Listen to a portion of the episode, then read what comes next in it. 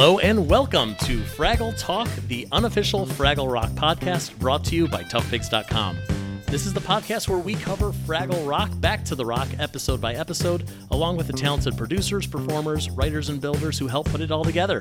I'm your host, silly creature Joe Hennis. Today, we are talking about Back to the Rock's first season finale, All of Us, in which everything comes to an end for now. Our first guest today is a returning friend of The Rock. You've heard literally every one of our previous Fraggle Talk guests sing his praises, and you've heard him on this podcast as our Fraggle Fast Facts presenter.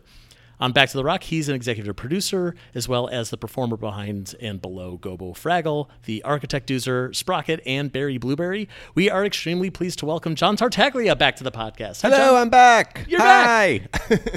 And also joining us for portions of this episode is a special, special guest. She is an executive producer on Back to the Rock, the Jim Henson Company's president of television, and, most importantly, the co-presenter of this podcast's Dig Deeper segment. We're excited to welcome Hallie Stanford back to the podcast. Hi, Hallie. Hello. Woo! I'm sliding into the rock. We're back. So glad to have you both here. It really and honestly would not be the same to wrap up this podcast without both of the two of you. So thank you so much for being here. Aw, yeah. Thanks for having us. Can't believe we're already here at the last episode. You were here for the first episode. Yeah. You were both technically in every episode. I mean, that's true. Yeah. So first of all, Johnny, can you tell us where are we? Where are we right this moment?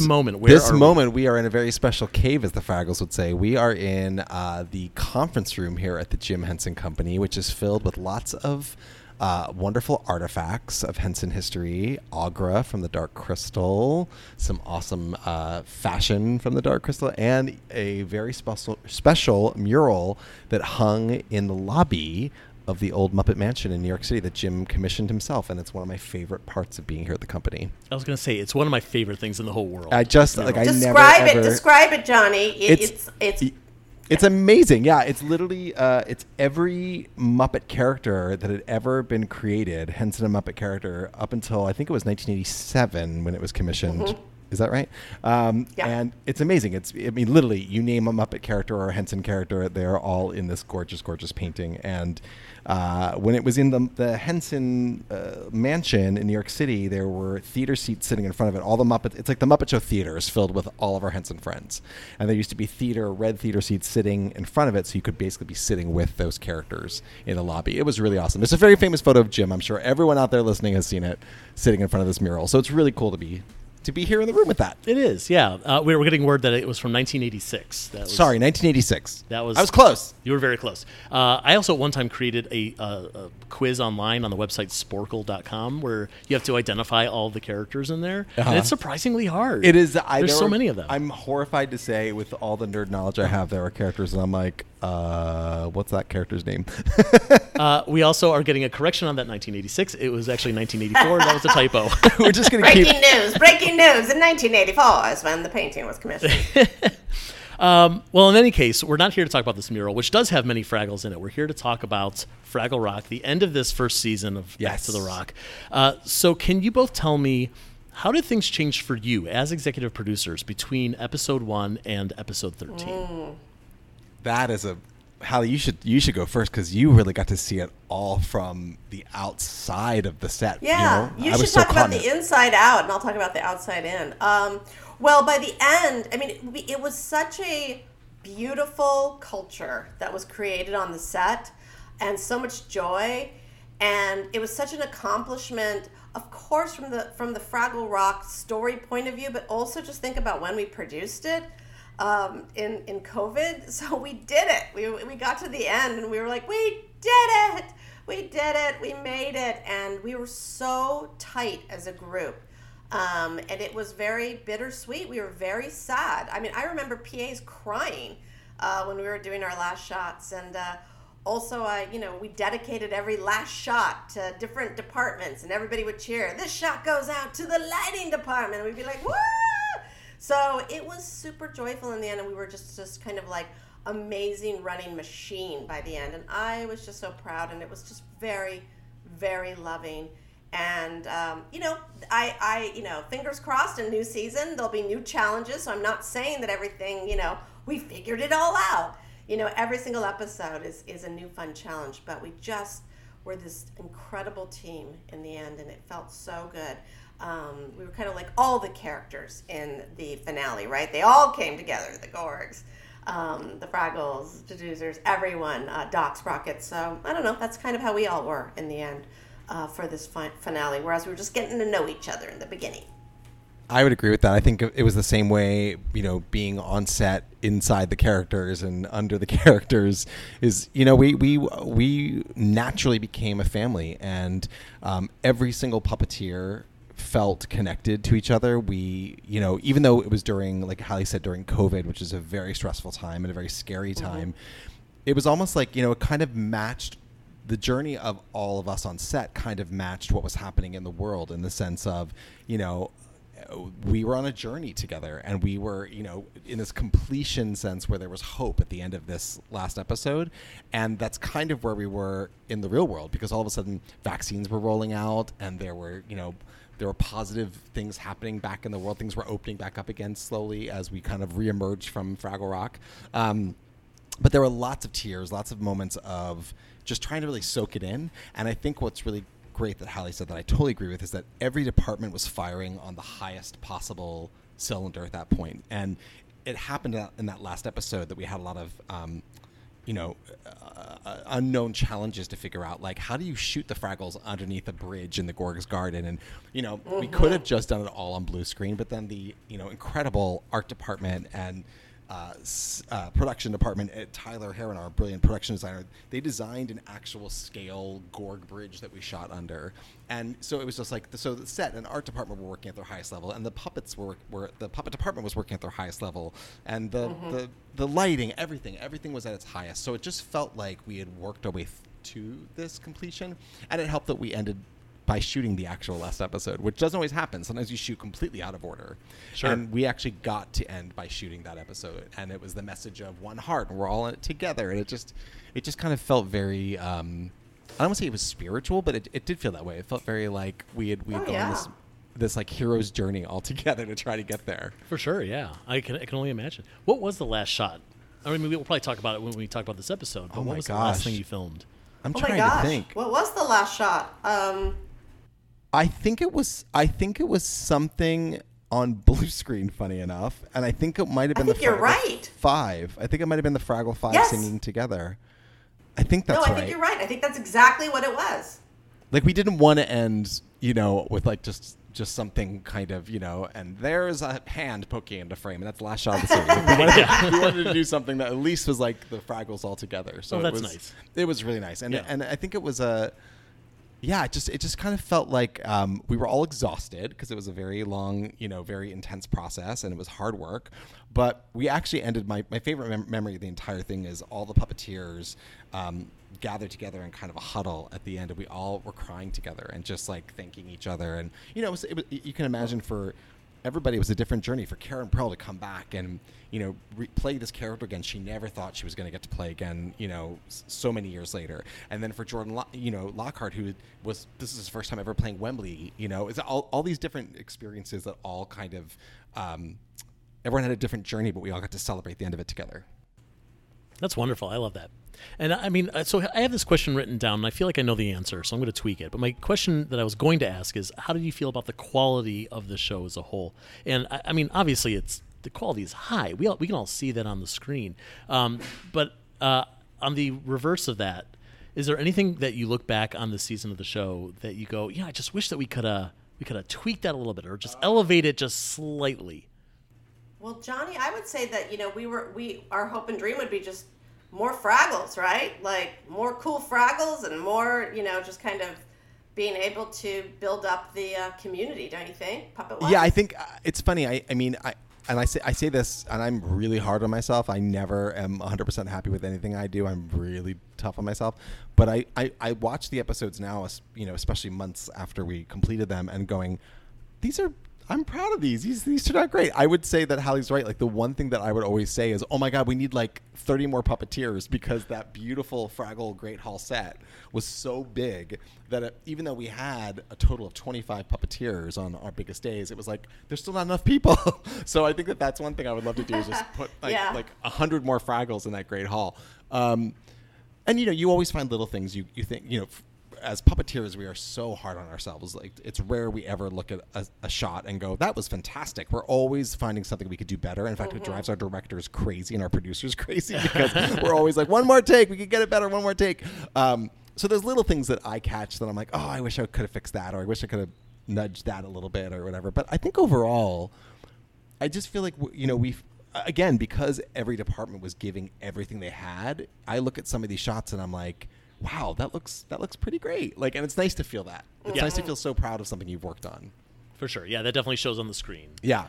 And it shows that everyone else on the cast and the crew feels the same way, of like, they wanted to make this look good. They wanted to find that, you know, as close to perfection as possible. Yeah. Yeah. And I you know, it's funny though, as I say that now, the one thing that pops in my head is, I think the one, and I think I could speak for all the puppeteers when I say this, I think the one thing that everyone does tend to get really hard on themselves about, and we're always like, oh, is like Doozer stuff, because they're such particular, precise puppets, and you're so dependent on that servo moving exactly as you want, or that rod, that little trigger rod working exactly like you want. So I think for the Doozers, we're always like, oh, I want to get that one piece better, or fix that one little moment. But again, I think that's part of what makes the show feel so organic, is that it's all in camera, real puppets. So it is what it is, but you know. And better Wi-Fi, right, Johnny? Like, just better Wi-Fi. Yeah, we did not have good Wi-Fi. Not even horrible for like the puppets. We're just talking about like in general. Like, sometimes it'd be like, oh, just from a production coordination. And communication, it was terrible. There was not good Wi-Fi. That was like, and I remember like thinking like, if that's our biggest problem, we're okay. Right. So Crafty was good, is what you're saying. Oh my God, the best Crafty ever. Wonderful. That's all I need to know. Best Crafty ever. But like, I mean, I can say as a viewer, as someone who's watching, and this is not a complaint to the quality of the show by any means, but there's so many things that the show just didn't have enough time to get into. Sure. You know, things like Junior Gorg never had a song. I know. You know? Like, we barely saw Mom Pa Gorg below the waist, because they were always in the castle. Like, you know, get more of that. You know, I spoke with Lily Cooper recently, and you know, we were saying like, maybe like season 2 would be great to get this talented Broadway actor. She needs a song. To sing a song. Yes. She needs a song. Exactly. Yeah, we need more Gorgs. We agree. More Mom Pa Gorg, more Doc singing. 100%. Yes. Yes. Yeah, really. Just, I mean, what the key word is more of everything. Well, it speaks to the world of the original world of Fraggle Rock that was created, that we got the chance to reopen. Is that, you know, we found that creating the first season was like, oh my gosh, how do you pick and choose? Because by the end of the first 5 seasons of the original, there was so much lore and so much of the world that was built out, and so many, you know, wonderful caves they went to and places they went to, and so many background characters and supporting characters, and so many stories about the Doozers, and so many stories about the Gorgs, and so many stories about Marjorie and Philo and Gunge. I mean, you could just pick from, you know what I mean? It was like just this unbelievable embarrassment of riches that you could pull from. And so we actually had that problem where sometimes you'd be like, oh, and let's add this character. No, we just don't have time for it. You know, like, I mean, we were so lucky to have that. So I think that, you know, should this show continue, we could really pull from even more that was laid out before and create and, you know, brand new stuff too. I was pushing pretty hard for new characters and new mythology. You know, because I knew we had the strong stable, you know, we had the Fraggle Five, and we were bringing back, you know, beloved characters, but, you know, I pushed really hard for things like Icy Joe and Jamdalin and the Archivist, which I think is such a funny character. And then we get to meet the Craggles. Like, you know, I just wanted us to push our own lore and add our own canon to it. So, so it's good to hear, you know, more of the same. Yes. Yes, and the fans want that as well. You know, it's built into the skeleton of the show. You know, just more and more stuff that's just down that cave that we haven't looked on yet. That's right. Yeah. Yeah. Exactly.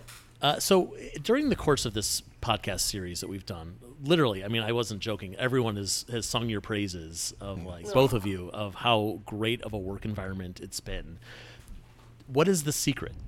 because it's not true for it's not even just filming, you know, TV and films and stuff like that. It's any workplace doesn't have that feeling that you have created for this show. Mm-hmm. So what is the secret behind creating a positive workplace? Well, I think it's a couple things. I mean, you know, growing up and learning about Jim and the Muppets and the original team and the original set of performers and the original productions, you know, the thing that you would hear about all of those productions was how people always felt valued on a Jim Henson set.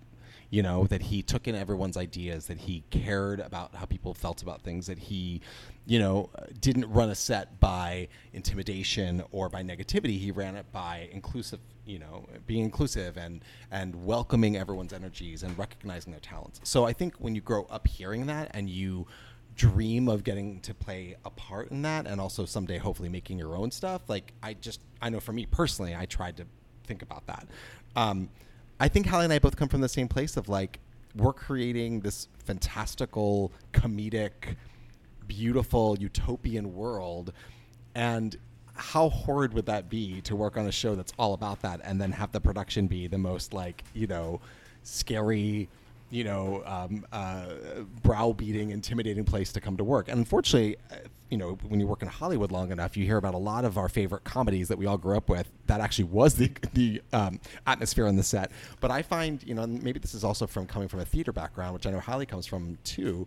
Like, you know, when you're in theater, it's all about collaboration. Yeah. And it's all about, you know, working together to make the best possible product. And that every department, every performer, every artist has value. And everyone's contributions equal the whole.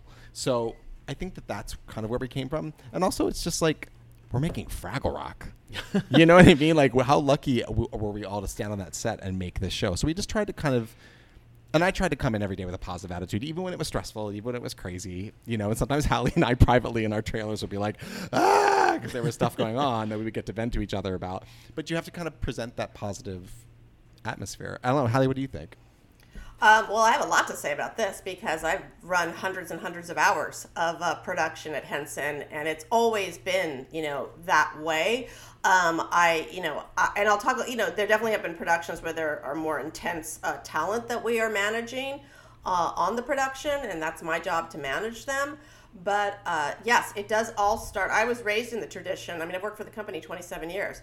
I was raised by Alex Rockwell and Brian Henson, Alex Rockwell having been Jim Henson's assistant and then ultimately took over television. So I was raised in the DNA of how productions are run at the Jim Henson Company. So all the things Johnny are saying we do on every show.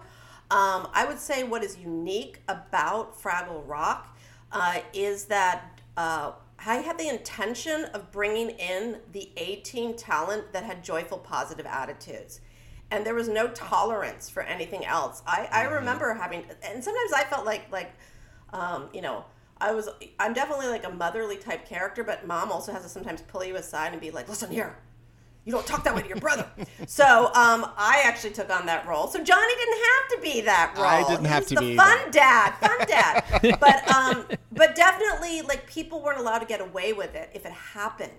And there was, you know, it was very gentle communication about it. Like, it was all for the best of the show, right? Like, I have a philosophy in production that you know that people are acting weird and doing weird behaviors. It's usually coming from a place of fear.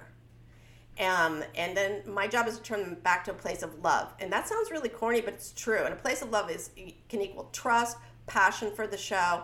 And so the minute I would smell fear in somebody, it was like, take them aside. Let's get them to that positive place. How can we support you? How can we help you? And then we get them back on track. Like, it's like identifying it immediately. The other thing about Fraggle Rock was we decided to celebrate more than any other production. You know, here we all were up in Calgary in the freezing cold in a pandemic. We were like food truck every week. Yeah. Ice cream for everyone, chocolate for everyone. I would like, you know, I remember for, you know, one day, flowers for every puppeteer in their trailer. I went and bought them and put them in. Like, we made sure to celebrate more than any other production. And I think it paid off, Johnny. Yeah, it made everyone feel like there was something to look forward to. And, like, you know, especially when you're 4 months into a 6-month shoot, you know, I mean, it's physically difficult. I mean, literally, it's everyone's underslept, everyone's physically tired. And so just sometimes it was hilarious to watch everyone's excitement on like a Friday where it's like, oh, there's a coffee truck. Like it was like the most, you would think that like, it was like Ed McMahon with like the $1 million publishing clearinghouse checks. We were like, oh my God, there's a coffee truck. Like it was the most exciting thing. And it's those little small gestures that add up because it just says like, we get it. Absolutely. You know? And I think every department would take that on, right? So then our art department, every time a director would leave, they would make them a doozer, you know, of themselves. And then we didn't realize it, but for the very final day, they had made doozers for all the producers and did all this art. So everybody was contributing to one another in their own way. I thought it was extraordinary. Even Crafty, let's bring back Crafty. Crafty made their own T-shirts for each other that were like Fraggle Crafty. It was so sweet. And it was just so fun. So I would say that like that just kept building that kind of celebration spirit.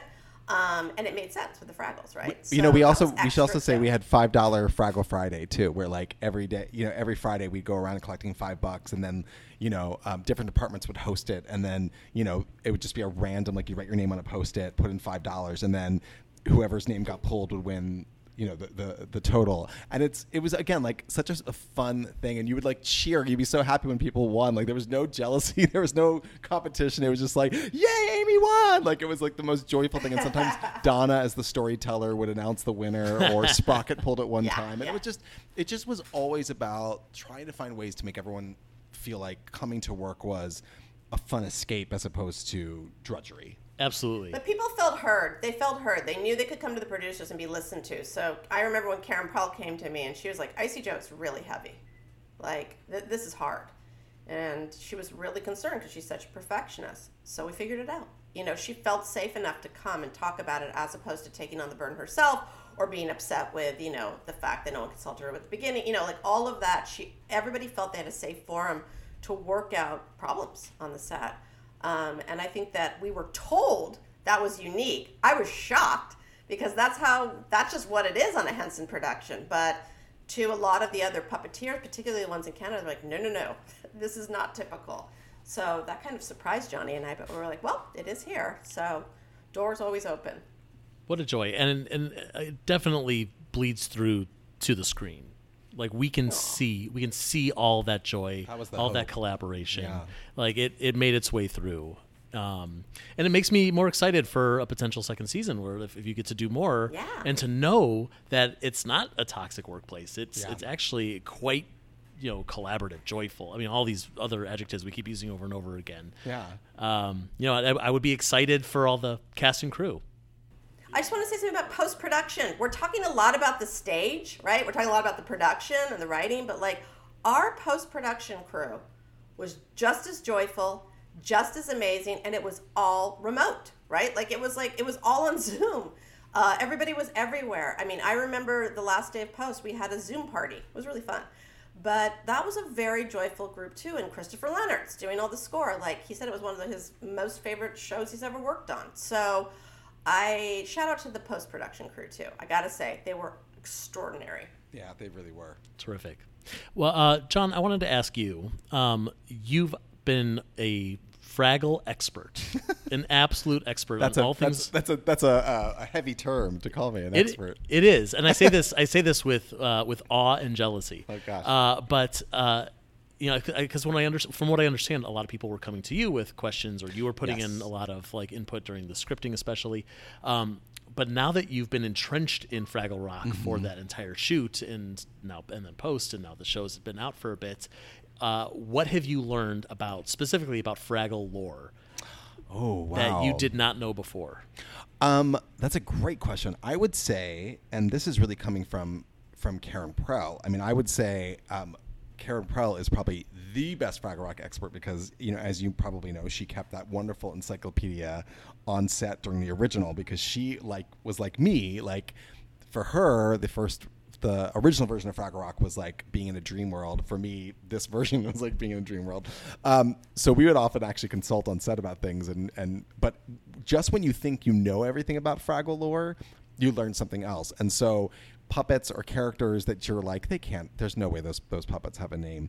And then, you know, someone, Karen would be like, actually, those were called the or you'd find out that, you know, just finding out like who performed a character on this moment because of, you know, there's a famous episode of the original series, for example, where I guess Karen was really sick and she couldn't do Red Fraggle. So Steve Whitmire did her the entire episode and Karen dubbed it. And I was like, what? I had no idea. Yeah. So just learning all those little like fun facts and picking up the background puppets that were a lot were some of them were from the original and were refurbished or remade, but some from the original you'd like look inside their little sleeve with their tags and you'd be like, oh, that's what they're called. Oh. So just when I thought I knew, you know, as much as any nerd can know about Fraggle lore, I'd be like, wait, what? That's what it's called? So it's I think that's what it is it's this endless, and you know, I think that speaks to the original series that, and we tried to keep this going with Fraggle Rock Back to the Rock. There was so much detail and thought put into every single frame. You know, what puppets were in every frame? What is that thing called? What would they really be writing in their books? What would they really be making in the background? What painting would Moki really be doing?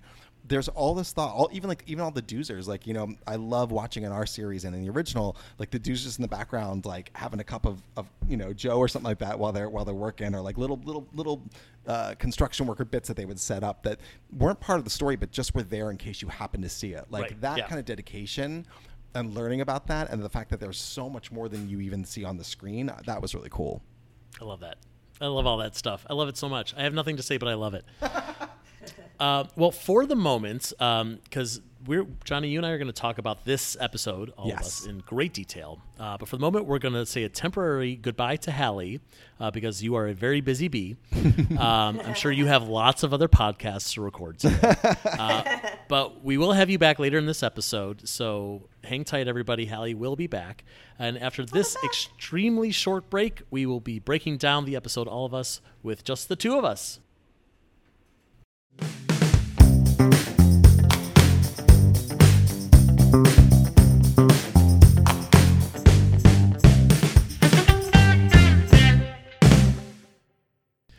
All right, Johnny, let's talk about this episode. Yes. All right, so we open with Gobo dangling from a great height. Yes. And it's very scary. Mm-hmm. And when I watched this for the first time, I thought that I missed something in the episode before. I'm like, did I skip an episode? Like, why is Gobo dangling? And then it turns out he's dangling from nothing, and it's a whole dream sequence. And, yes. Yeah. And we had a lot of, like, not debate. I wouldn't say that. We had a lot of back and forth trying to figure out, like, could we do a cold open like that, you know, which is, you know, lingo for when you do something before the opening credits, which is not really ever been done before in an episode of Fraggle Rock. But we actually were really excited by the idea of it. It was like, ooh, let's, for that exact reason, like, let's make everyone go, oh, like, what's happening? You right. know? Yeah. No, it totally worked. And obviously you did a lot of this on green screen or blue screen. Yes. Yeah.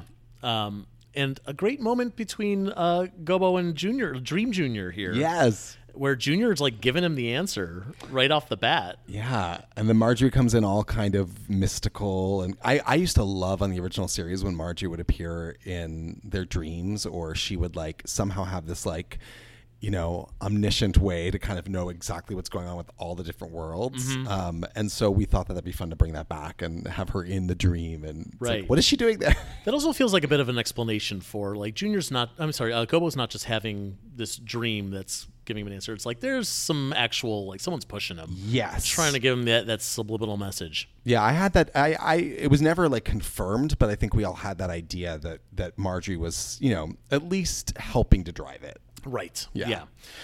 Yes. Canon-wise, that makes a lot of sense. But Junior tells him if we're all going to make it, it's going to take all of us. Yes. And that's the name of the episode. Yes, it is. And Gobo wakes up and all of his friends are there, and he tells them that, you know, he had this dream and he wants to work with insane plan. Yeah. This insane idea. We're going to work with the Gorgs. And they think that's hysterical. Yes. Which I loved shooting that scene because, first of all, we just had a blast doing it. But just like it would make me laugh, just all four of them just completely ragging on Gobo, which I think is such a fun thing because Gobo oftentimes is the hero or he's the leader and he's the respected one. So it's always funny to me when everyone kind of turns on him a little bit because Then you get to really see Gobo's stubborn side and his kind of sore loser side a little bit. Yeah, I do like his little scowl and across his arms. That scrunchy face is my favorite thing to play in the world. Mm-hmm. So I loved using that scrunchy face whenever I could. Yeah, that's good stuff. But also just the friends making fun of him a bit. It's like that's what you do with friends. Yes. You do rag on each other a little bit, and that makes them feel more real and not too saccharine of oh, Gobo, well, we support you anyway. Yeah. Which we do get a lot of that, but there's a little bit of both. Yeah, well, I think you just nailed something on the head, which is I think that's why when people ask why is Fraggle Rock so different, I always say because they're written like real people, and I get so frustrated with kids TV today when you see a lot of executives and television folks who are so scared of showing characters in conflict or teasing each other. So, oh, it's bad modeling. It is, but also it's real life. Mm-hmm. And to me, you have to teach kids to learn how to deal with that and how to react to it. The reaction is just as important as the accusation, I guess you could say, or the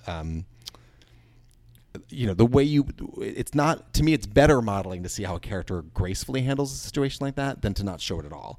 And so I like the fact that you get to watch Gobo decide to basically stick with his guts. I think that's important. People are going to laugh at you sometimes in life when you have a big idea, especially if it is a revolutionary one or it's a really game-changing one, right? Think back to all the people who've made a difference in history. They were usually laughed at. That's true. How did they handle it? That's true. They could have backed down and gone with what everyone else was saying to do, or they could have stood up to their bullies and done the right thing. And so I love that Gobo basically is okay, you guys can laugh if you want, but I'm going to go do this plan. Right.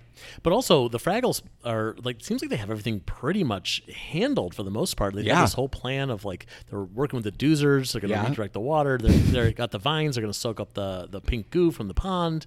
The Wise Council has this plan to do a sneak attack on the Gorg's garden. Yes, with the whole Pogi projection thing, which I think is such a weird thing. We're going to get to that in a second, because I want to talk about that scene for sure. But, Gobo's no, the plan's okay, but I'm going to go talk to this big guy. Well, and I think because of that dream, right? He's yeah, we can do all that, but the one thing missing is the Gorgs. Right. Yeah. Yes. At this point, we'd have our check-in with Doc and Sprocket. Mm-hmm. Doc is setting up a camera to capture the moment her bacteria is going to eat the plastic. Yes. Which is real, by the way. That's a real science. That is a real thing. There is a bacteria that will eat plastic. It's a hope for the future for us with the oceans and everything like that. And did Doc invent it? I mean, in my world, she did. Right. In real life, maybe not. But let's just say that there is a Doc out there who did. Yes, I love it. And she has a very smart dog. Very smart dog. And Traveling Matt returns. He's coming through the workshop again. Yes. There's a whole sequence where Sprocket barks at him, and Matt assumes this is part of a distraction to delay him for his own surprise party, and he's just gonna go along with it, which I love. And Sprocket has this dream sequence where he captures Matt. Doc calls him a genius and gives him this oversized dog biscuit. Yes, I loved shooting that. That was so much fun. It seemed like fun. And did you see that Lily has a Sprocket? He has a sweater. Yeah, kinda, a sweater, which I was obsessed with. I was like, I want that. Did someone get to take it, or is it sitting in wardrobe right now? I think it's literally sitting in a box somewhere right now. I mean, sadly. Use it again sometime. I know. I was going to say. Lily was telling us about how much fun that was because it's so rare that she gets to interact with the Fraggles. Yes. So this is a rare moment where it's a dream sequence. You get to do that. They're not just passing around behind you. Yeah. She doesn't have to act like they're not there. She actually gets to look them in the eye and have a moment with them. Yeah. Exactly.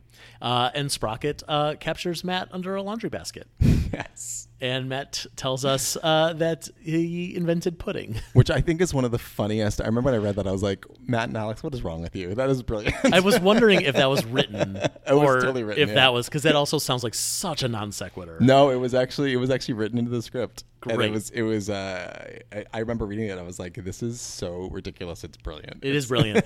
And I'm actually disappointed that we didn't get the entire story of how he. I know. Don't you want to know? I kind of want to know. I think someone should write a book of all of Matt's stories from his perspective, which that's a great idea. Yeah, we know it's all BS, but at the same time, it's how did you invent pudding when we know for a fact that you didn't invent pudding? He that's the thing. By the way, side note, I love about that character, especially the way that Dave Goles describes him, is he's just he just takes a situation and just decides to make himself the hero of it. It's kind of incredible. He does it so that's what it is. Yeah. Back in Fraggle Rock, everyone's still laughing at Gobo. Yes. There's a sequence that I liked a lot where Red is convincing everyone we're going to do the sneak attack. Yes. And Wembley says, Boober made snacks. Boober goes, I did? He says, you didn't? Well, I can. And Moki's like, well, maybe something light, like a radish pizzette. Like, yes. It's such what an interesting exchange of words. I love that so much. We head into the Gorg's garden. Yeah. We see Junior is crying over like a crayon drawing of Junior. It's just so tragic. It's tragic. Yes. Obviously, Gorgs don't have cameras because this is all the only memory he has of his friend. It's a little drawing he did. That's right. And Gobo, little Gobo is there, and he gets his attention. I love that scene. I actually love, in this episode, all the scenes with Junior and Gobo, because I feel like they're just so... I mean, Dan and I loved playing off of each other because we're both very emotional actors at heart, but also just, I think... just the sweetness you get to see both of those characters, you know, in situations that they're both not used to, right? Gobo stuck with a Gorg, and Junior being so emotional and so heartfelt. You know, that's not a place we often have seen Junior. That's true. Yeah, and we get a lot of emotions out of Junior in this episode, which we'll get to in a moment. So I love the moment where Gobo is introducing himself. He's like, I'm Gobo Fraggle. I'm a Fraggle. It's not just part of my name. Yes. It was very, what was it, Tiny Toons, when they would say, like, Buster Bunny and Baz Bunny, no relation. It's like, yeah, that's right. Poking a little fun at the last name that's also our species. It's a little like Kermit the Frog, you know? It's like, it's become like part of his last, it's not really his last name, but it's become like his full name, yeah. Right. And he's trying to pitch this idea to Junior. And he's talking about, we got to do this all together. And while he's talking, Junior just grabs that cage, plops it right down on top of him. Yes. It was a terrible idea.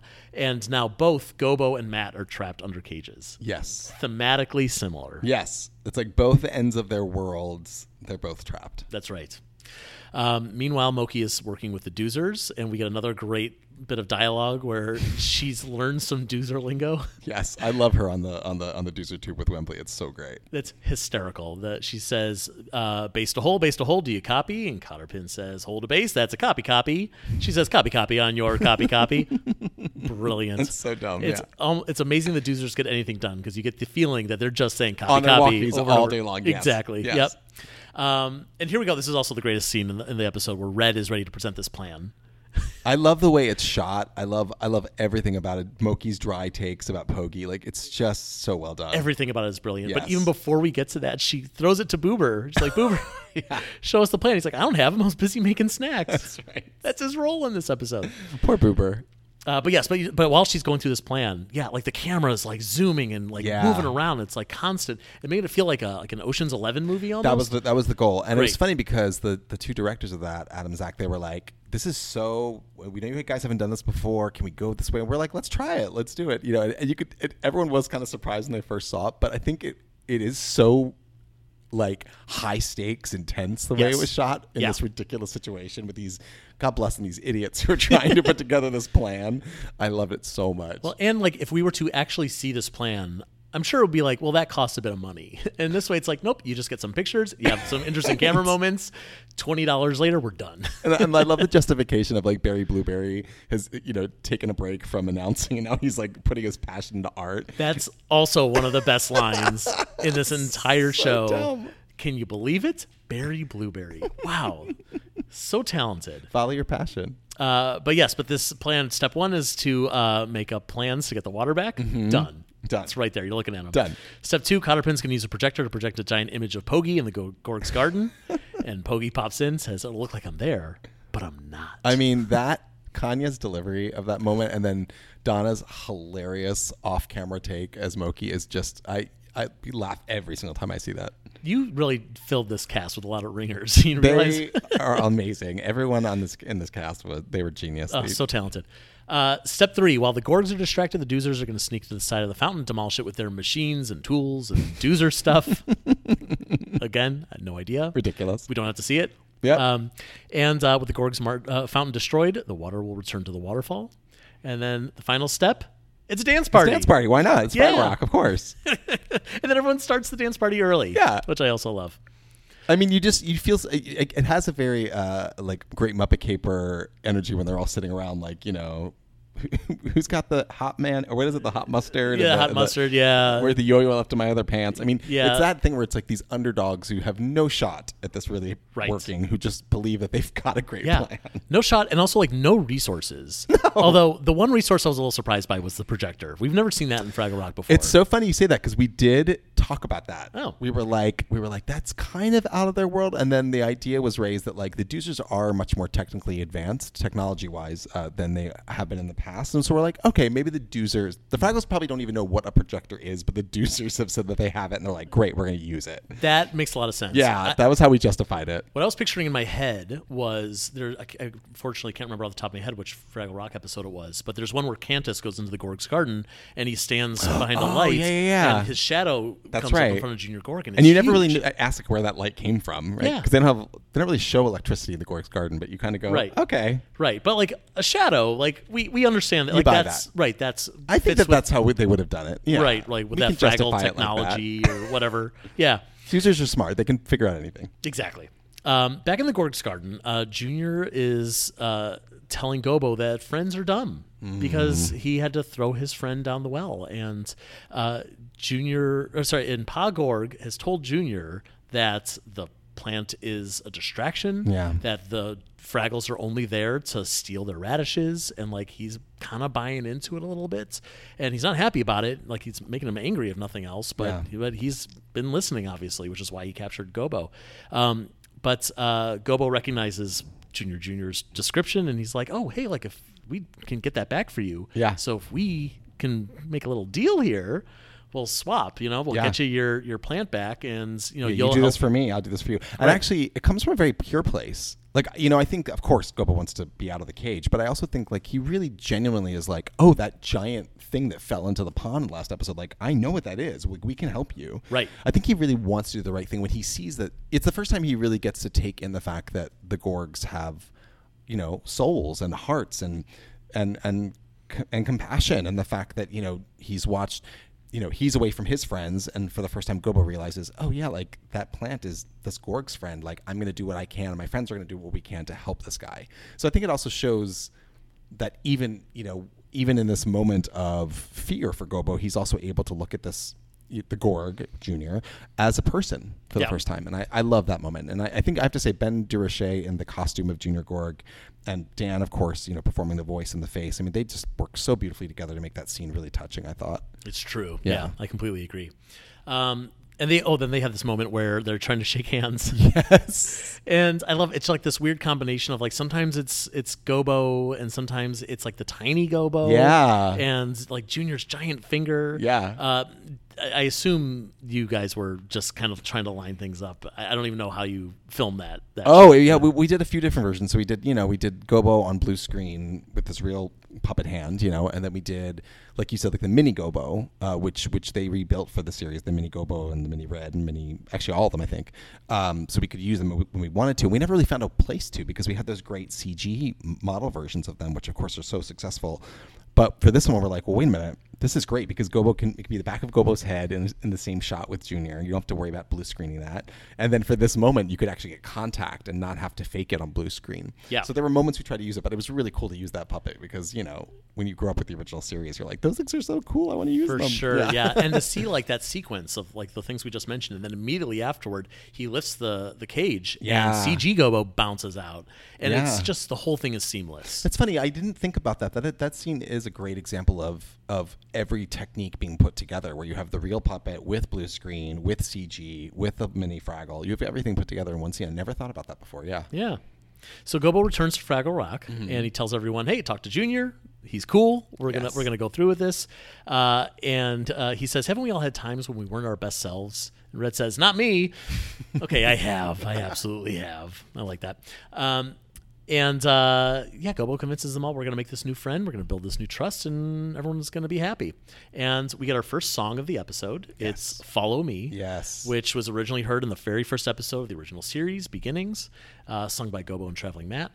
We heard it again in Uncle Matt Comes Home, and Born to Wander, in Homebody Matt, in The Trial of Cotterpin Doozer. Like it's after the theme song, this is definitely the most repeated Fraggle Rock song. Yes, and one of the best. I mean, truly one of the best songs. I mean, hands down. I adore this song. Yeah. And it was part of the Fraggle Rock songwriters Philip Balsam and Dennis Lee's audition tape. Yes, it was. Have you ever heard those tapes, by the way? I have not heard that particular demo. I mean, I've heard a lot of the early stuff, but I haven't heard that demo, but I've heard that it was included in their audition. Yeah. And you could tell, like, you could picture Jerry Jewell or Jim Henson listening to that song. These are the guys. Yeah. Exactly.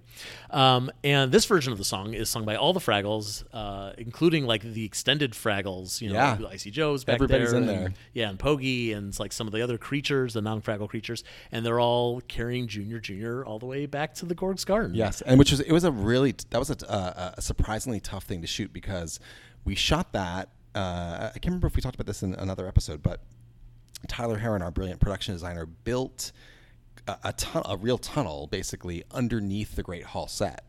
Oh. So literally, if you're looking at the Great Hall set, inside of it is a tunnel that we used a lot. We used it in the Murgle Moon Migration episode a lot.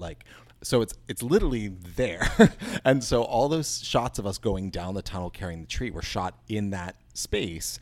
But when we built it, we thought, this will be great for a 2-character scene or something like that. So to get 25 puppeteers essentially going down that tunnel, plus camera equipment, plus lighting equipment, was very challenging. But God bless our team, they figured out how to do it. But they did, and it looks great. Yeah. It was really fun to shoot. It was also, that was the last couple weeks of the shoot, and so that was that song with everybody doing it and singing it as a group. It was just a very emotional shoot day for that. That's nice. That's really nice. In the garden, they get Junior there, and Junior immediately starts to bash them with a club. Yes. Because Pa Gorg got in his head, and we've never seen Junior this angry before. No. He is livid. And we believe it or not, we did a few different versions of that because we really weren't sure how far we could take it in context. Mm-hmm. And the version you saw was one of the angriest versions that we shot. And we realized that you had to almost let Junior get there to justify everything that happens after that. If he was just kind of playfully scary, then it didn't really drive the rest of the episode. You really needed to think that Gobo had put his friends, not only did he quote unquote get it wrong, which of course he didn't, but everyone thinks he did, but he put his friends in mortal danger, and now they're trapped. It needed to feel like the worst case scenario, in every possible way. It's true. And also, it's important to see him have such a huge emotional response, because his whole story throughout this whole season and probably ongoing is about this generational trauma that he's been picking up from Pa Gorg. You totally pick that up, which is a very important part of, if you watch the original series, Pa was really horrible to him. Things that were okay in 1982 and 1983, maybe not today. So there was a lot of, there was a whole song called "My Son," dummy for a son, which actually I think they cut off of the second release of one of the Fraggle Rock albums, even in the 80s, because his parents were like, maybe not that. So, wow, yeah. But there was a lot of that where Pa was this really hard on Junior and said he was an idiot and dummy and stuff. So, we, even though we didn't do that in this version of the show, because it obviously wouldn't fly nowadays, and also it's a horrible example, at the same time, to your point, I'm glad you picked up on that, we wanted to show the fact that Pa has put this trauma on Junior and constantly makes him feel like he's not good enough. And that has a reaction, and hurt people. So, the fact that Junior's taking that anger out of the Fraggles, it comes from essentially from his dad. Right. And so I'm so glad you picked up on that, because that was a big thing that we tried to very subtly put in there. Yeah. Back in Doc's workshop, Matt has escaped from his cage, and there's a great moment where he's holding very still because Doc is walking back, when Doc does not see him at all. It's so ridiculous. Yes. I love it. Also, and actually, sorry, something we cut that used to be there is Doc used to pick him up and say, "Oh my gosh, you left another one of your toys on the floor." Oh. And we almost shot it, and at the last minute, I think we were like, "Can we really justify? It's pretty." But I loved the idea of him being held by her and just praying for dear life. But sure, I mean, there's also, in the original series, there's that possibility that maybe humans can't see Fraggles. Yes, so we talked about that too. That mm-hmm. is it that he's actually so still that she just doesn't notice it, or to your point, is it that Doc's not ready to see Fraggles yet, which right. I actually think is what it is personally, because I always love that explanation. Same, because then she has to earn it. Mm-hmm. He gets to the point where she gets to see the Fraggles, not she happens to see the Fraggles. Yeah, it's not that fairies don't exist in our world, it's just that we're just not ready to see them yet. That's right. Yeah. A circuit breaker blows a fuse, and Sprocket needs to decide whether to recapture Matt or help Doc get her camera back on. Yes. This is going to be the climax of their story that kind of goes back and forth with what's going on with the Fraggles. That was such fun to shoot with Sprocket. I love doing Sprocket, but especially that scene was so fun to have him just so torn between, like, he's finally got this, you know, he's like finally done what he's wanted to do, which is prove to Doc, hello, this thing exists. Mm-hmm. And she's so distracted by her project. So he's like, am I a good dog, a good assistant, or am I like doing the Fraggle capture thing? Like he can't decide. Yeah. In the Gorg's garden, Gobo's definitely blaming himself for this whole thing. Like he's also, we're talking about Junior being at his lowest. Gobo is at his lowest. Oh, yeah. Gobo has never been this down on himself before. Yeah. And, they're hearing through the Doozer tube that the Doozer's plan didn't work of redirecting the water. Like everything's just going to pot. Yeah.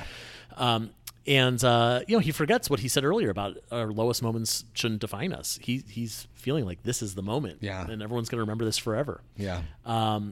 But this is where we get our second song of the series. It's One Heart. Gobo's such a beautiful song. This is one of the best original songs of the series. I agree. Think. It's a little poppy. It gets to be a little poppy. It starts slow. And apparently it was it written by Alex Cuthbertson and Matt Fussfeld? No, it was actually, it's music by Harvey Mason Jr. and his team, but lyrics by Dennis Lee. Oh, really? So we really wanted to find a way to include Philip Awesome and Dennis Lee in the show besides, you know, the legacy songs. Philip, unfortunately, wasn't available, but Dennis wrote it. And it was such, for me, being the dork I am, and I think Dennis Lee is such a genius when it comes to his wordplay and his, you know, I don't know if you read his poetry book. I mean, talk about a brilliant, brilliant mind. Wow. But to have him involved and to write these lyrics, I got on the phone with him and I was like, so maybe it's like, I was like, geeking out to the highest level, trying to be a professional producer, but I was totally I know out. Exactly what you're talking about. And he was great. Yeah. I mean, he the simplest, most beautiful lyrics, but they resonate so much. Obviously, it shows because it feels like a Fraggle song. Yeah, that's what it comes down to, and of course it does because it's him. And the song is inspirational. It's not overly sweet as well. It says everything that this season has been building up to about togetherness and unity and all of us. Gobo sings it to Junior, and it makes Junior's flowers bloom. Yes, and Junior's now inspired by this, and he's buying into it. Thank goodness. Yes, and there's some great shots of him just destroying that fountain. Yes, I love that. And we actually had to use because that water is, I'd say, 95% real. We did a little bit of digital enhancement on it, but that really was a real water fountain that was built by the amazing art department, and it functioned. And of course, those animatronics should not be near water. Yep. So that we had to build there was a stunt face basically for Junior that Ben had to wear for that. So we were all a little nervous about, like, you know, and of course we're like, is he going to slip? Is he going to fall? But Ben was incredible and made that work beautifully. Terrific. I mean, I love the shot where he just kind of does a baseball swing, hits the head, and then later on, like, he smashes the head to pieces, which I assume is like pre-broken. So that I think it was pre-scored, so it would break pretty easily. Yeah, that makes sense.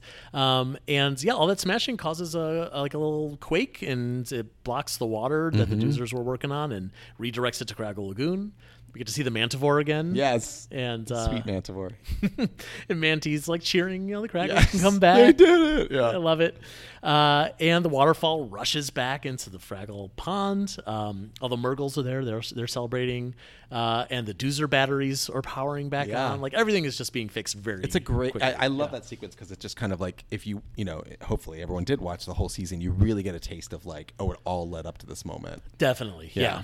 And then back in the workshop, Sprock is giving up on Matt to go help Doc, which is the right thing to do. Good job, Sprocket. Yes. Matt, on his way out, grabs Doc's spare camera. He's just like, oh, I found a shiny thing. I'm just going to steal it. Of course it's a gift for him. Right.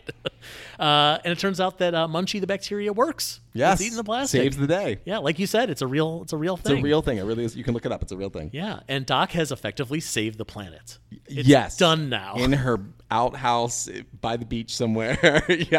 She has changed the world. But that's actually how it happens, by the way. Sure, yeah. You know, right? So it's real. Yeah. And I love that she ends her little story by saying, I wonder what we'll discover next. Yes. You know, it gives me hope for whatever story we're going to follow with her in a potential season 2. Yeah. Or just the fact that, like, that's science. And that's, I mean, not just science, like any big accomplishment. Like, I did it. What's next? Yeah.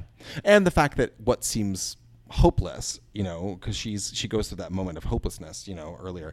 What seems impossible is possible, you know, and if once you realize that, then it really does feel like the world is completely your oyster and anything is possible. Yeah. Junior lowers the Fraggle Five down the well in a bucket, which is another great shot. I love it. And that was actually they built a bucket that we could all fit in. I mean, it was we barely fit in that thing, but it was fun to shoot that. Amazing. And everyone's celebrating, and there's confetti, and Fraggles are being thrown in the air like Muppet Penguins. Yep, which I loved doing that. That was great. Terrific. And Matt walks in and thinks it's the celebration for his welcome home party. Of course he does. The Fraggles are showing Traveling Matt museum that they started under his name with all the artifacts that he sent back over the season. But it also includes some things that he didn't send back. There's a Craggle cloak, a Murgle shell headbands, a piece of the Gorg's fountain. There's Doozer blueprints. This is where we get your architect characters back. And he says, those are on loan. We're going to need them back. Yes. Were you channeling anyone in particular with that line? I don't think I was. I think it was more like I just love that he had this like little. He had one last little moment of being slightly anal-retentive about like he's like I'll let you Fraggles get away with this, but maybe not everything. Yeah, that's right. Yeah. Those are ours. I didn't get a chance to pause and really squint, but like, is the blueprint that they're showing there? Is it like a real blueprint of something? It is, and I can't remember if it was. It's funny you asked that because we noticed that on set. We're like, oh my god, they shrunk down. Someone's going to be able to figure it out. I think it's either. The blueprint for Doozer Dome, the actual set construction, or the Great Hall. It's one of the two. It's like something like that where I was like, oh my God, I can't believe you actually did that. That's cool. Yeah, that's a nice touch. But there are also things that celebrate and symbolize what brought them all together when they needed each other most. Yes. Which is very nice. And Matt has that moment where he goes, that was my vision all along. Yes, I love that. Again, just Matt thinking he knows everything. I love it. Perfect Matt. And then he has one more thing to add to the collection. It's the camera, which he calls a looky cookie. Yes. Because you looky into it and you get a cookie. Which makes no sense at all, but I love that. Sense. Yeah. Was that in the script? It was in the script. Again, and, could have been anyone who shouted that in the day. I don't even remember like who... like how we justified that, but we're like, he would believe it's a looky cookie. Sure. And the Fraggles all look into the camera waiting for their cookie, I presume. Yes. And it's being streamed to Doc's workshop. So if Doc was only misses it. If she just looked a little bit to the right, she would see it. She's too busy dancing with her dog. I mean, which would you rather do? Would you rather dance with Sprocket, or would you rather watch some Fraggles on the little screen? Yeah. I don't know. I love Sprocket. I think I want to dance with Sprocket. I mean, come on. Right? Yeah. She made the right choice. Especially like, man, if that dog looked at you and put out his little paw. Come on. What are you going to say? No? I mean, he offers to dance first. That's right. So he puts it out there. Yeah. I love that moment. I love that, you know, we wanted to end, because we talked a lot about like, how could we end the season? And it was, you know, we wanted that sense of like, yes, Doc has had this amazing success, but what's the one thing she didn't get to do? You know, what's the thing she's missing? She discovered one thing. What's the thing she didn't discover yet? Right. And we just wanted that last little like for the end of the season. So I'm so happy that worked as well as it did. And it's don't worry, it's coming, you know? And I mean, it might take 5 seasons to get there, but like I am confident that at some point we will get to the point where the Fraggles have had all these adventures. Doc and Sprocket have had these adventures, and at some point they will start to cross over. Yeah, and you know, I think it's funny. One of the things we talked a lot about is that, you know, in the original series, Doc was an inventor, and there were sciencey things that he did, but really he was more of like a tinkerer. Yes, ultimately, right. And in this version of the show, Doc is a bona fide scientist, and of course, you know, we deal with this all the time on our planet, where we're talking about what's scientific and what's spiritual, or what's scientific and what's fantasy, or what. So it's, I think that those two worlds intersecting eventually, hopefully, knock on wood, is going to be even more interesting, because she is such a logical person, you know, and she is such a science-based person, right, that when she gets to hopefully meet a Fraggle, who obviously are real creatures in our world, but are fantastical in many ways. Like, how is that going to affect her? Right. Is it going to make her look at her science a totally different way, for all we know? Yeah. You know, there's a lot of possibilities there for that future meeting. Future meeting. I hope there will be a future meeting. I really hope so too. For real. Well, that brings us to the end of this episode, but we have more to talk about. Yes. We're going to bring Hallie back in here, and we're going to wrap up this episode of the podcast. You got it.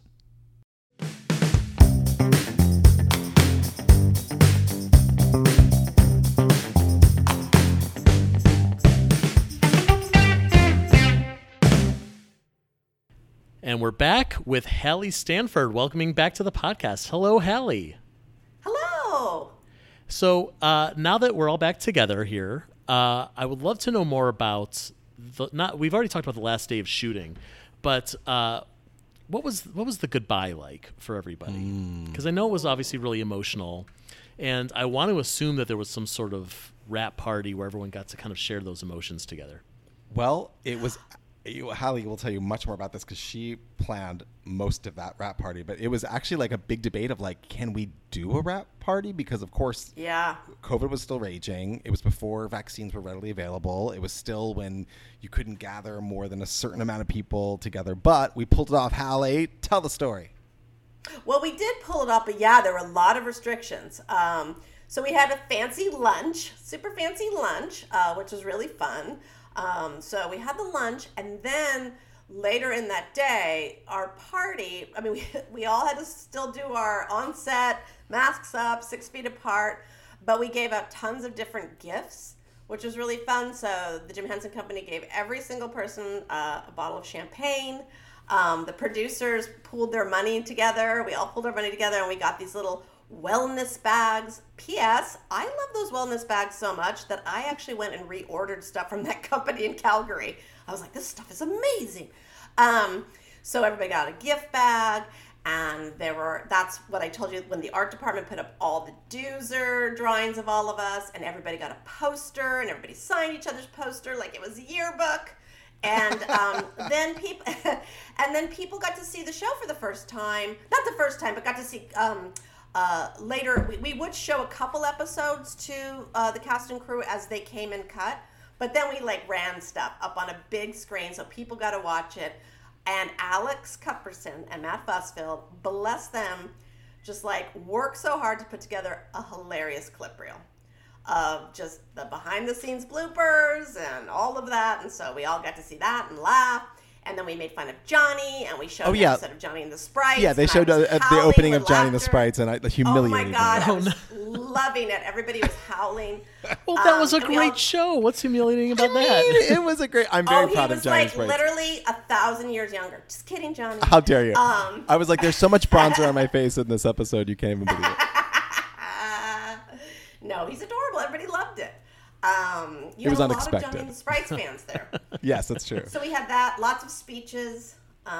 It's just a lot of happiness, a lot of love, lots of COVID hugs, and everybody's just feeling like it was. Like I said, we tried our best to make it feel like a celebration, even though we had actually a lot of restrictions on us. And I have to say, to what Hallie was saying about the cast and the crew watching. We showed them a rough cut of the pilot episode, which is still very, very rough. I mean, it was missing effects, it was missing music, everything. But watching their reaction to that was probably one of my favorite memories of the entire shoot because, you know, everybody in that room at least was touched by Fraggle Rock growing up. And it was amazing to watch these like hardened crew guys and gals, tears streaming down their faces because they were like, oh my God, we're part of this. Like and Kanya, who plays Pogi, just came to me after the screening and he literally couldn't speak. Remember that, Hallie? Like he could not speak. He was crying so hard because he was just like he overwhelmed by being part of it. And I think it's the kind of thing where it's like we were so in the trenches and working so hard, and it was so many, you know, long hours and long weeks, and until you sit back and you see it, you're like, oh my God, that's what we're making, you know? And you see it put together, and you see the characters, and you see the reactions to things. And also I think how funny it was. People were so happy how funny it was. So that was a really special memory. I love that. And I'm sure it's also, it's so moving to see, you know, you don't really know what you're making in the moment. And I'm sure they saw clips as things were coming in, but to be able to see everything edited together, you know, almost complete, and to know like, oh, it wasn't just me wiggling this doll. Like right. It actually, it's part of this like beautiful, magical looking thing. Yeah. And it's good. And it's good. Yeah. It was a big like, oh, okay. We made something beautiful and good. Cause you know, we can all think it's good individually, but when you see it as a group and everyone reacts like that, you're like, okay, I think this might work, you know? Yeah, absolutely. You know, I just pulled up, we got so many cards and letters. I just pulled up this card from Ali Eisner, who worked on the show, who I absolutely adore. And I'm just going to read it to you. Bay Road. I've never worked in an environment as healthy as Fraggle Rock. It was consistently supportive, kind, warm, welcoming, and so continuously thoughtful. It's been a place where people lift each other up to succeed. Every day I woke up excited to come to work to see everyone. This has been a very healing work experience for me. As a trans person, I'm sometimes typecast or folks don't really know what to say. None of this happened to me here. It was just amazing. Like that, those were the kind of letters we received on the last day, right? Like people just wrote, like I got those from the art department, from props department, from, you know, from all kinds of people. So anyway, wow. I always remember that one though, because I know that was a lot for Allie to write that card. We should all be so lucky to get to work on a show like this, honestly. Yeah. And now you're here. You're a part of it, too. I'm a very small part of it. After it's all finished, I get to pop in and talk about it. Yeah, but you're important. You're the fans. We make it for you. Oh, well, thank you. Thank you for making this entire show for me. I appreciate that. You're welcome. My pleasure. So, Hallie, your role on this podcast was kind of, you know, with these Dig Deeper segments, has been to kind of help to summarize what is it that we learned from this episode. And I'd love to talk a little bit about what you all learned from this entire season of Fraggle Rock. Like what are the big takeaways thematically or what you want people to take home with them at the end of the day? I think you and I talked about this, which was hope punk, making hope cool again. Making corny cool, putting that positive, joyful Fraggle vibe out into the universe. And I think we've all been talking about it. When you write stories and put them out there that are about this message, it can't help but affect the people making the message. And if you're not affected by the messaging, then you're broken glass inside. No, I'm kidding. But so I think what I learned is it actually can work to actually put out this really joyful collaborative vibe, and you can get a piece of excellence. It doesn't have to be so hard. But I also just love the messaging of the show of different people of different sizes, Junior and Gobo, standing up for what they believe in and being very brave in a very scary moment to make the world right for everyone. I mean, that to me was such an important message in that last episode, and I think a lot of people displayed a lot of bravery on this show in many ways, Apple included, you know, letting us go back to the rock and take a big swing. So I guess those are some of the bigger, higher lessons that I learned. I love that. I agree with all that. I think also, you know, from a puppet place, you know, there are a lot of puppet doubters out there, and we joke around, but it's true. There's people who just they're scared of puppets because they don't think that it's as viable as animation is nowadays. Mm-hmm. And what I was so excited about was we were encouraged to take the puppetry to the next level, and I think what we learned on the show was puppets work just fine. It's you know, Frank Oz has this famous statement, why puppets, right? You ask yourself before you do a show with puppets, why puppets? And I think what Fraggle Rock does, obviously they're fantastical creatures. That's number one reason why. But also, we can put them in amazing situations that are exciting to watch. So we can do stunts with puppets. We can put puppets in water. We can do crazy effects with puppets. And so getting a chance to do that and say, this is the level that puppetry can be used for on television, I thought was really exciting. And I learned that is not some sort of outdated concept, you know? So that's one thing. And I think also what Hallie and I talked about all the time was the fact that really good entertainment is ageless, meaning that there's no specific age. This has to be viewed by this age to get it. You know, the original Fraggle Rock was definitely made for this purpose, but so was Back to the Rock. It's a show that anybody can watch and find something from. So, you know, a 3-year-old can watch it and love it for one reason, and an 8-year-old can watch it and love another reason, and a, you know, 20-year-old can watch it and love it for another reason, and an 80-year-old can watch it. And we, by the way, heard from all those age groups, and I'm sure you have too, of people who love it for those different reasons. And when you put really great music and really good performances and really great writing, especially, and really great art and... You know, Jocelyn Stevenson, who is, of course, one of the original creators and writers on the series, and we're so lucky to have her as a writer on Fraggle Rock Back to the Rock, would say all the time that the methodology on set of the original was, we're all here in service of the greater idea. And that's exactly, I think, what we try to do on Back to the Rock as well. It's we all were working to bring the world to life and bring the story to life. And I think when you all do that, it makes hopefully great entertainment that is accessible to everybody. So I think that's what I took away, was like, you could still do that. Yeah. And obviously you can, because you did it. I mean, that's like, it's the proof is in the pudding. Yeah. Which Traveling Matt invented, by the way. He invented pudding. Who knew? Well, I think that's a wonderful place to wrap up this episode as well as this season. So John Tartaglia, Hallie Stanford, I want to thank you both so much for being here and for being on this entire season. Your contributions were so incredibly important to this podcast project, and I'm just very happy to have both of your voices on this show. Well, so thanks to all the fans of Tough Pigs, because you guys are, yes, you keep the love for Henson alive, and we couldn't do it without you guys too. So thank you. Yes, big giant group hug, like big Tough Pigs group hug. Thank you. It's a warm hug. And that brings us to the end of another Fraggle Talk podcast and the end of this entire season. I want to thank everybody on the Jim Henson Company team, as well as the Tough Pigs team, for helping to make this series happen. And a huge thank you to all of this season's very, very special guests. So until we meet again, we'll see you down at Fraggle Talk. Dun, dun, dun, dun, dun, dun, dun, dun.